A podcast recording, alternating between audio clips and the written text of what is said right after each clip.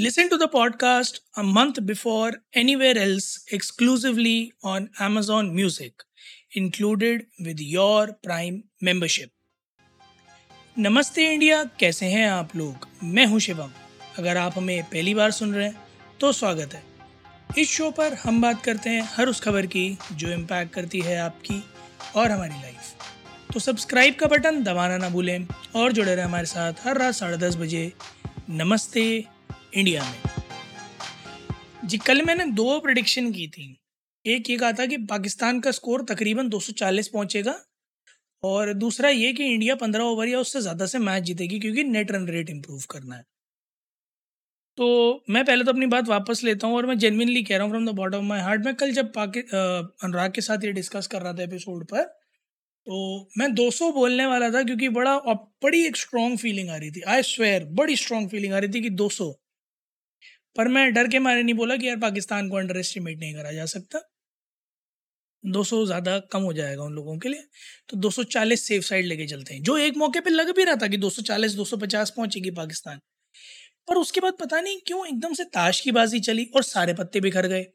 मैं बात कर रहा हूँ आज के इंडिया वर्सेस पाकिस्तान के लेजेंडरी मैच की जहाँ भारत ने हमारे पड़ोसी मुल्क और हमारे आ, सबसे बड़े क्रिकेटिंग राइवल पाकिस्तान को। पता नहीं क्यों?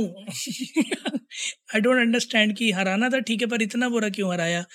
आ, मैं खुश बहुत हूँ पर बुरा भी लग रहा है एक बार को क्योंकि पड़ोसी मुल्क है यार मेहमान है हमारे। ऐसे ख़राब नहीं फील करा सकते उन्हें।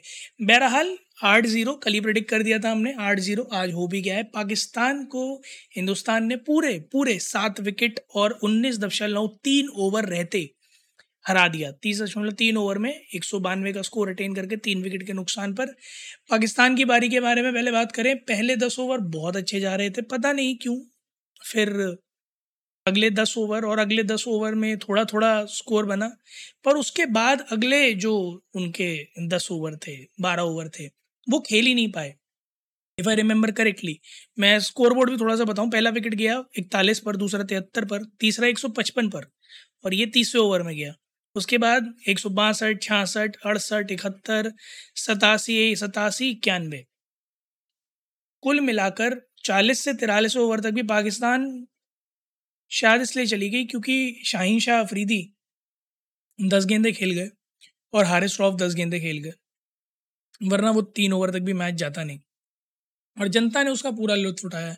क्या माहौल था अहमदाबाद के नरेंद्र मोदी स्टेडियम में?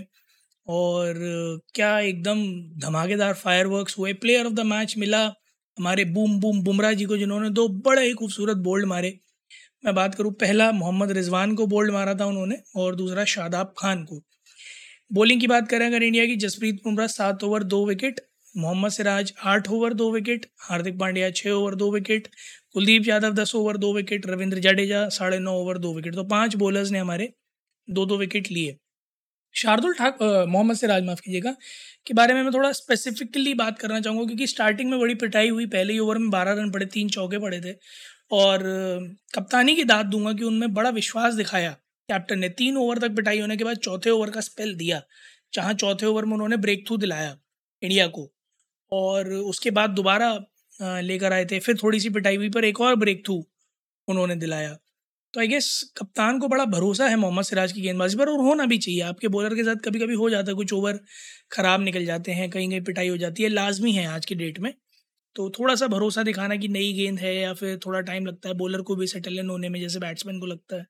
और उस भरोसे के साथ अपने गेंदबाज को कहते हो कि हाँ नहीं, कोई बात नहीं, दो ओवर पिट भी गए तो कोई बात नहीं, आप अपनी रिदम वापस लाओ, अपनी लय वापस लाओ, आप कर सकते हो और आप करके दिखाते हो। तो आपके कैप्टन में आप वो विश्वास जगाते हो लगातार और कैप्टन जब आप विश्वास करते हैं इट्स म्यूचुअली एक्सक्लूसिव थिंग तभी आप इस तरह का परफॉर्मेंस दे पाते हो।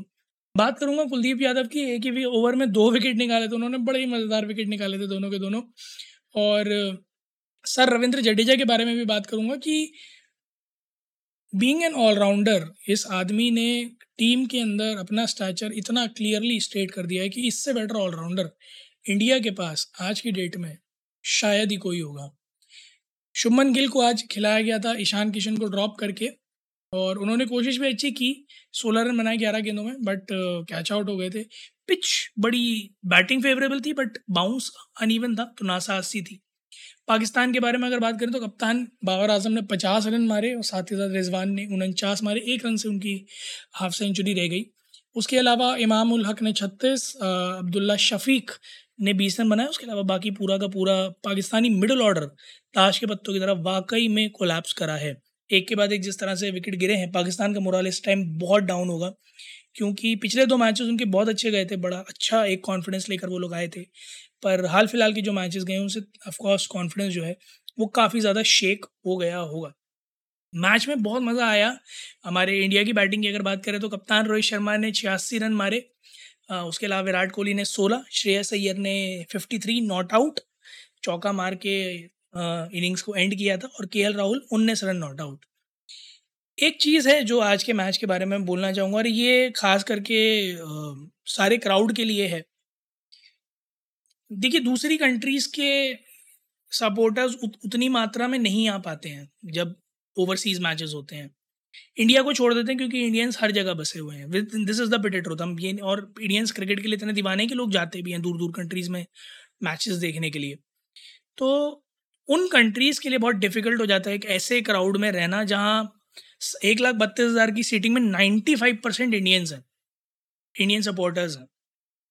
अब एक लाख बत्तीस हज़ार की सीटिंग में इतना बड़ा ninety five ninety eight percent Indian supporters हैं। और ऊपर से वो क्राउड अगर बुली करने लग जाए ऑपोजिट टीम को तो फोकस लूज होना लाजमी है। और आज के मैच में ऐसे कई सारे इंसिडेंट्स हुए, जहाँ क्राउड इस तरह का चैंट्स कर रहा था, मैं शो पे नहीं बोलूँगा। तो बहुत ज़्यादा ज़रूरी है हमें ये समझना कि हम होस्ट नेशन है right we need to make them feel good while they are on the ground आप सपोर्ट नहीं कर रहे हो ऑफकोर्स आप अपनी टीम को सपोर्ट करोगे, अपनी कंट्री को सपोर्ट करोगे, जो करना भी चाहिए। पर at least do not bully the other nation वो वैसे ही बेचारे फ़ील्ड पर इतनी मेहनत कर रहे हैं, आप उनको, अगर आप सराहना नहीं कर सकते तो कम से कम मनोबल गिराने की भी ज़रूरत नहीं है। सो मैं बड़ा हाथ जोड़ के विनम्र निवेदन है सारे हिंदुस्तानियों से, जो मैच देखने जाएँ इस पूरे वर्ल्ड कप में, कि प्लीज़ अपोजिट टीम को बुली ना करें, खास करके इंडिया के मैचेस में, क्योंकि उनके लिए बड़ा डिफ़िकल्ट हो जाता है इसमें परफॉर्म करना।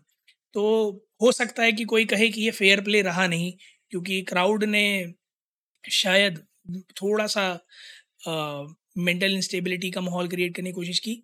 So we don't want to be a spoil sport in front of the whole world when we are hosting such a big competition so मैं अर्ज़ करूँगा सारे ही हिंदुस्तानियों से कि प्लीज़ थोड़ा सा थोड़ा सा आप लोग जो है इतमान बरतें जब आप दूसरे नेशंस के साथ इंडिया का मैच होता है तो इस तरह से ना करें। बाकी आज के मोमेंट मैच के जो सबसे अमेजिंग मोमेंट्स हैं, आपके कौन से थे? वो ज़रूर हमारे साथ शेयर कीजिएगा क्योंकि मैं तो भाई छक्कों की बरसात देख के जो जिस तरह से रोहित शर्मा और श्रेयस अय्यर ने मारना शुरू करा था। मैं तो वही देख के हैरान रह गया था। तो आपके जो मैच के सबसे अमेजिंग मोमेंट्स हो, वो हमारे साथ ज़रूर शेयर कीजिएगा। Will love to know that उम्मीद है गाइज़ आप लोगों को आज का एपिसोड पसंद आया होगा तो जल्दी से सब्सक्राइब का बटन दबाइए और जुड़िए हमारे साथ हर रात साढ़े दस बजे सुनने के लिए ऐसी कुछ मसालेदार खबरें। तब तक के लिए नमस्ते इंडिया।